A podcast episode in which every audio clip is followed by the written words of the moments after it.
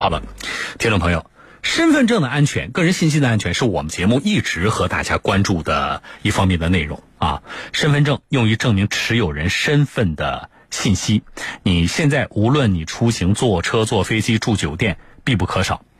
但是有人却把身份证的买卖当成一门生意来做。这两天有一条新闻呢，关注度特别高，就是北大弑母案啊。涉嫌杀害自己母亲的北大学子吴某，在重庆江北机场被抓获。那么这里边有一个细节，大家注没注意到？警方在他身上，当时在他身上查到了三十多张身份证。那当然，只有一张是他自己的吧，其他的都是这个别人的身份证。那么这些身份证，对于他在过去就是杀害他母亲之后过去的几年间。啊，一直在国内不同的城市活动，然后没有被抓获，应该说提供了不小的帮助。但问题是，这么多的身份证到底是从哪里来的？背后究竟隐藏着什么样的身份证非法买卖的产业链？我们一旦丢失了的那个身份证，啊，我们不小心丢失了的那个身份证，将会通过什么样的渠道被什么样的价钱卖给别人？有可能别人会拿着它干嘛？我们的记者做了详细的调查，来连线江苏新闻广播记者范志凯。志凯你好，哎，主持人你好。嗯，志凯，那个北大弑母案的这个信息呢，其实也让大家非常关注，就是这个身份证的安全啊。那么你的调查发现，就是确实有人他通过什么渠道买卖身份证，还有就是拿到的身份证是真的还是假的？哦。是这样的，就是我在淘宝啊，还有 QQ 啊，就都进行这个身份证来搜索。就比如说，我最开始是搜身份证、二代证啊这样的关键字，是找不到结果的。但是我用另外一种方式来搜索，就比如说我搜呃身份证的首字母 SFJ，或者我就单独搜一个证字，就能找到很多的像 QQ 号出来，都是与之相关的。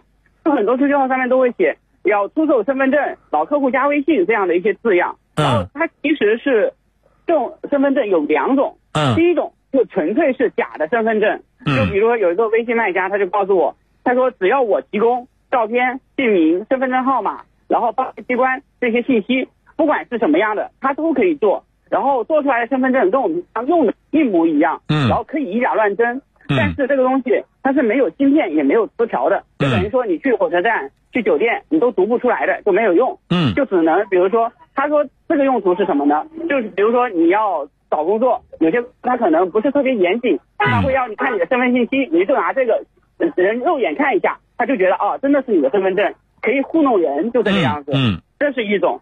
然后还有一种身份证呢，就是真的身份证，这种身份证就要卖的要更贵一点。嗯，就是我问卖家多少钱，他说要五百块钱，之前的那种只要卖两百就行了。这种五百块钱的身份证，就是比如说就是我们坐火车或者我们在外面意外把身份证丢失了。丢失了之后，他说可能就是有一些保洁阿姨啊，或者一些陌生人捡到了。嗯，捡到了之后呢，然后就他们就会专门有人去收集这些身份证，把这些身份证收集起来。然后我找他买的时候，他给了我一个特别大的文件夹，里面有几百张照片，然后每个都分类非常清楚，从六零后到九零后，还有零零后的照片，每个都有几十样。然后如果你自己要买，你就可以去找可能跟你自己相似度比较高的人，然后你用这个照片去，然后这些照片的话在。火坐在坐火车啊或者什么的，他都可以刷卡，这条可以读取出来的。嗯，那这个五百块钱指的是买一张吗？对，五百块钱一张。然后我还这样问他，我说如果我买的多有没有优惠？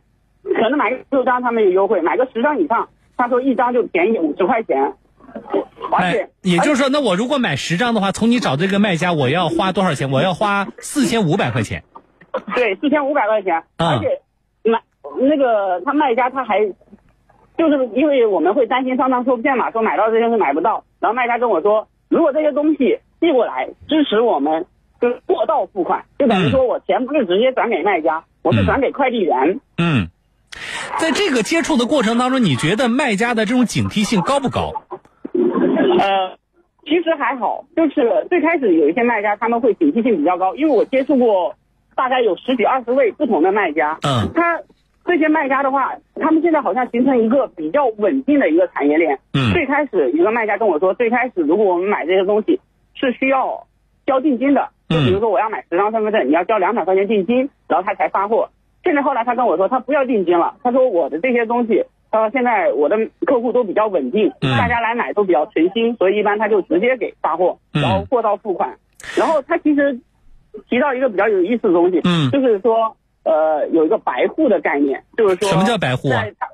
就是说他给我们的所有的身份证，就是捡到的。他说他收集起来之前，他会去进行一个查询，查询这些身份证有没有犯罪记录，有没有是不是上过什么黑名单、网贷、信这些东西，他都会查清楚。因为有不少要买这样身份证的人，他可能就是想要规避这样的风险，所以卖家的话，他会把这个东西做好。他说我们的东西就是一个白户的一个东西。就是不会有问题。好，我们学的这个新名词啊。那志凯，你跟他交流过程当中，你说我要买，而且我要买，刚才提到我要买真实的那个呃身份证啊，不是那个造假的。呃，那他有关心吗？比如说你是什么人？你买了身份证之后，可能会拿别人的身份证去干嘛？他根本就不关心，他不会问你什么的。他最关心的是什么？他最关心的就是价格，他能不能卖到这个价格？然后你，然后他，我跟他说我想买。他会第一时间让我把电话跟地址告诉他。他说你，因为他们给了一个就每天下午发货。嗯。然后我问过好几个买家，他们给我的网盘都是同一个网盘，网盘都是同一个密码，可能就是有一一一伙人在做这一个生意。嗯他最关心的是你什么时候把钱付给他，什么时候把货寄过来。嗯。一般最最慢的话，他是说三天就能到。嗯，我们进入到这个网盘里，就是你可以挑选刚才志凯你说的，可能跟自己的长相和相关的信息比较接近的身份证，然后我来挑选，之后我来下单，是这个过程。那么，对的，对的，对，从你挑选的情况来看，比如说你进入的这个网盘，这里边到底有多少张？就大概能有多大的量？多少张身份证可以往外出售？呃，是这样的，就是我。我搜了，我每一个文件夹都打开了看，就比如说六，它会分成几个文件夹呢？六零后男，六零后女，然后有七零后男，七零后女。嗯。每个网盘里，每个文件夹里面大概有五十张照片左右。嗯。然后你就敢找找自己跟自己信息差不多的。然后我看了一下里面的身份信息啊，就是所有的身份证的照片，呃，几乎囊括了中国的绝大部分省省份。嗯。然后广东、云南那边的特别多，然后北方的省份也有。就是各个省份的都有，所以你可以自己去挑。嗯，挑完之后截图发给他，你要哪张，他就给你寄哪张。嗯，从你跟他交谈的过程当中，其实刚才你有提到，对方有说，就是我的这些身份证的主要的来源，就是他可能来自于不同的渠道啊，我们可以想到的。但是最主要的来源是什么？就是他这个身份证当中大量是通过什么渠道得到的？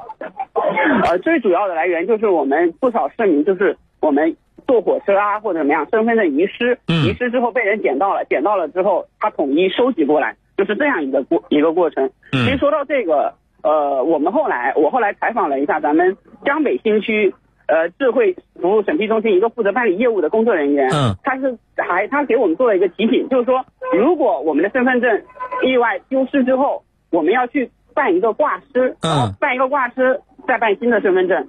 挂为什么要挂失呢？因为一旦挂失了之后，你的这个身份证，在只要有公安机关联网的地方，挂失的那个身份证别人就用不起来了。嗯，比如说银行就比就没办法用你的原来丢失的那个身份证去办理贷款啊之类的业务。嗯，好的，非常感谢志凯以上的呃调查，谢谢，我们再见。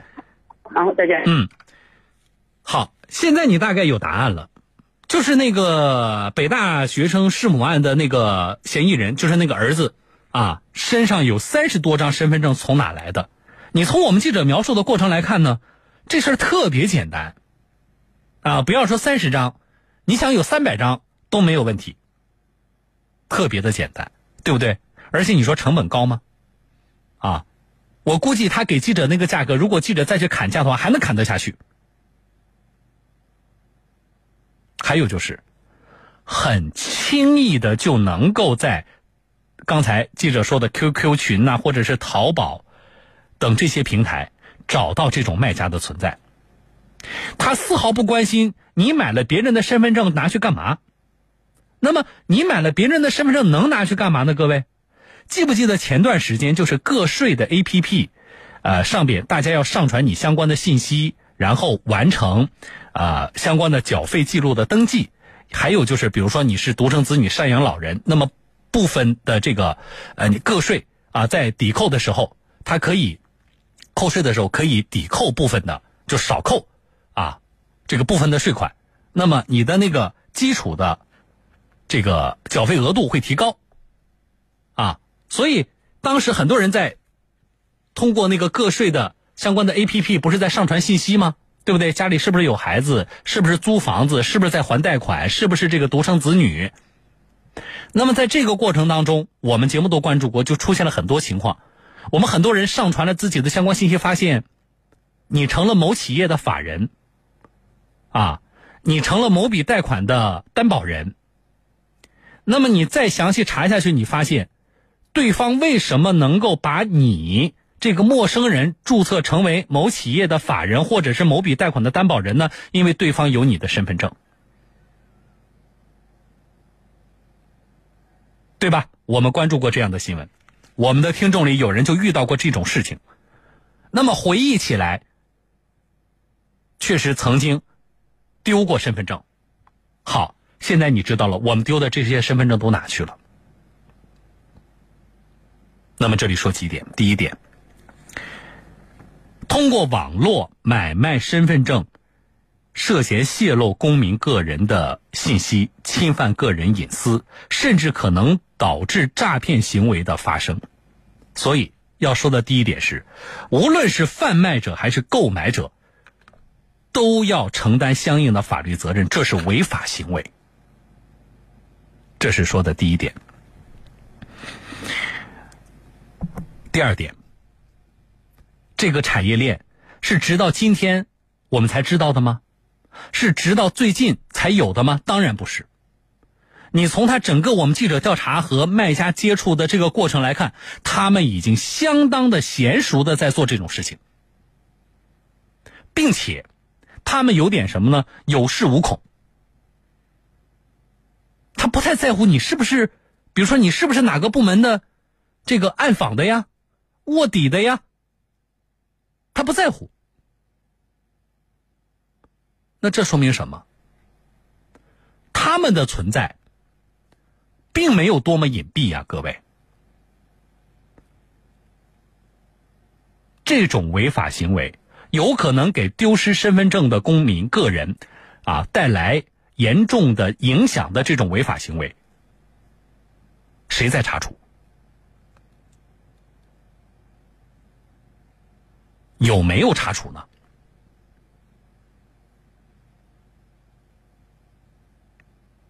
第三点，